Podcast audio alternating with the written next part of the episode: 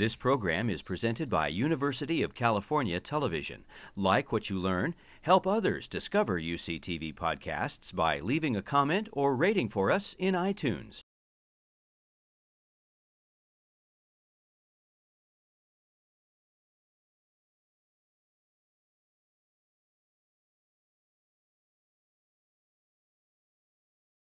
The main message that I want to convey to you is that uh, we are faced with some unprecedented challenges in terms of the carbon balance on the planet and also on the economic forces at play around energy and chemistry. And uh, I wanted to start off this by giving you a, a, perspective on what we talk about when we are conveying some messages about renewable energy and renewable fuels and chemicals. And instead of just focusing on one particular product, I wanted to give you an idea of what we face when we're really talking about replacing the whole barrel of oil. And uh, the title of the talk was a little uh, stilted. It's not replacing a barrel of oil, which we could probably do today, but replacing the whole barrel of oil for humanity to really enable this low carbon economy that you hear a lot about to address greenhouse gas emissions and other items.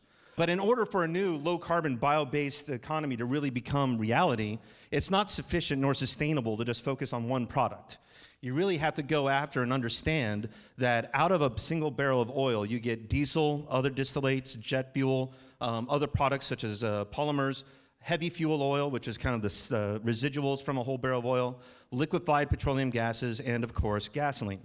Um, and this requires an integrated systems approach. And it's something that the scientific community and industry really haven't addressed yet because it's typically they only hear about a single point solution.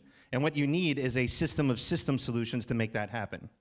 And also to put it in perspective, and I've heard you know, a lot of people around this neighborhood talk about, oh, it's just another Apollo space program or a moonshot and we'll be there.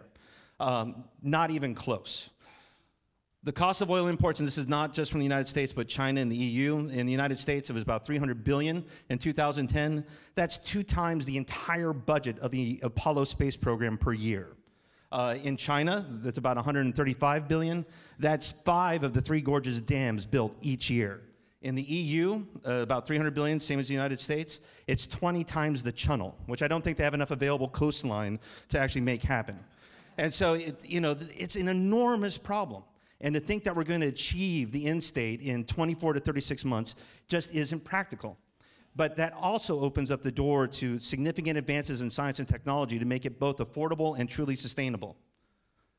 And the goals in greenhouse gas emission reductions and uh, in the state of California is certainly leading the way, so applause there as well. We live in one of the best states in the nation in terms of greenhouse gas emission reductions.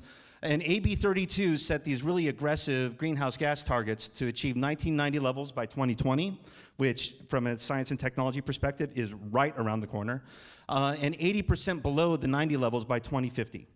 And the, there are a lot of advances that can happen in terms of renewable liquid fuels, batteries, and fuel cells. And you have a bunch of different scenarios that have been uh, postulated to meet that goal. And so you have light duty vehicle scenarios, and I apologize for the slide being really small, but you have a bunch of different technology scenarios to help meet uh, the greenhouse gas emission reduction targets for the state. And then nationally, uh, there's a recent report called the Transportation Energy Futures, and I really encourage you to take a look at this report that goes over the advanced fuels and advanced engines and technology sector crossover to make it happen. So there's a lot of hope out there, but there's not a, real, a lot of reality yet. And that's part of what we try to do at the place that I work at, the Joint Bioenergy Institute, is to help make the next transportation revolution happen sooner rather than later. And also to give you an idea of the baseline, uh, th these are the current estimates for renewable chemical production. So again, it's not just fuels, it's also chemicals. Uh, here's the bio-related sales in terms of billions.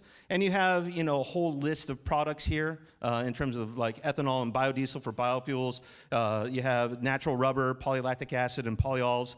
But you sum it all up, and it looks really impressive, right? $95.5 billion in annual sales. But you put that in the context of the 4.7 trillion that we spend in this market each year worldwide, and it is a pittance. And so you really need to uh, be serious about it and appreciate the size of the problem before you can start addressing it.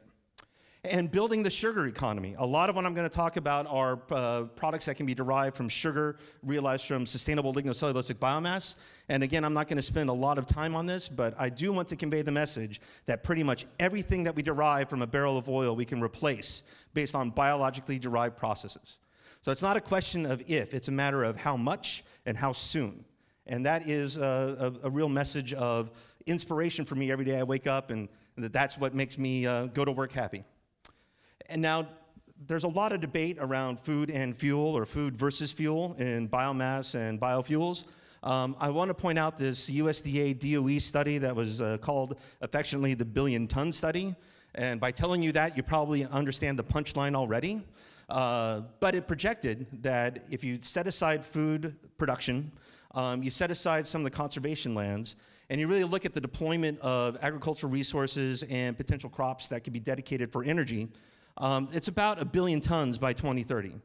And so, it, uh, if you follow that through all the way to the chemical production element, a billion tons of this domestic sustainable biomass could produce about one third of the current demand for transportation fuels by 2030.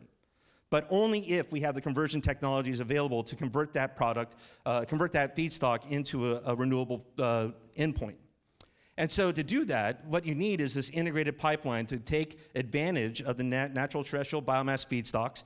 And by this, we're talking about agricultural residues, hard softwoods, dedicated energy grasses. We're not talking about corn, and we're not necessarily talking about ethanol.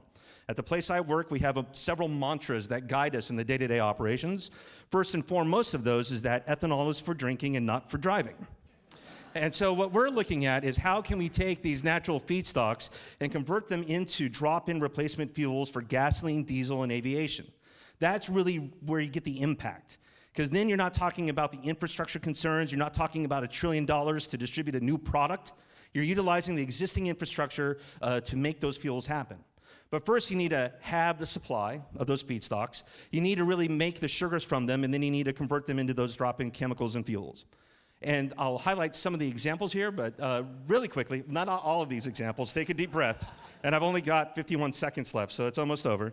Uh, but I want, wanted to highlight that this is a central metabolic map uh, in E. coli that demonstrates the variety of products that are produced naturally. And so the question is not what can we produce, but what should we produce? And so what we really want is BioShack, right?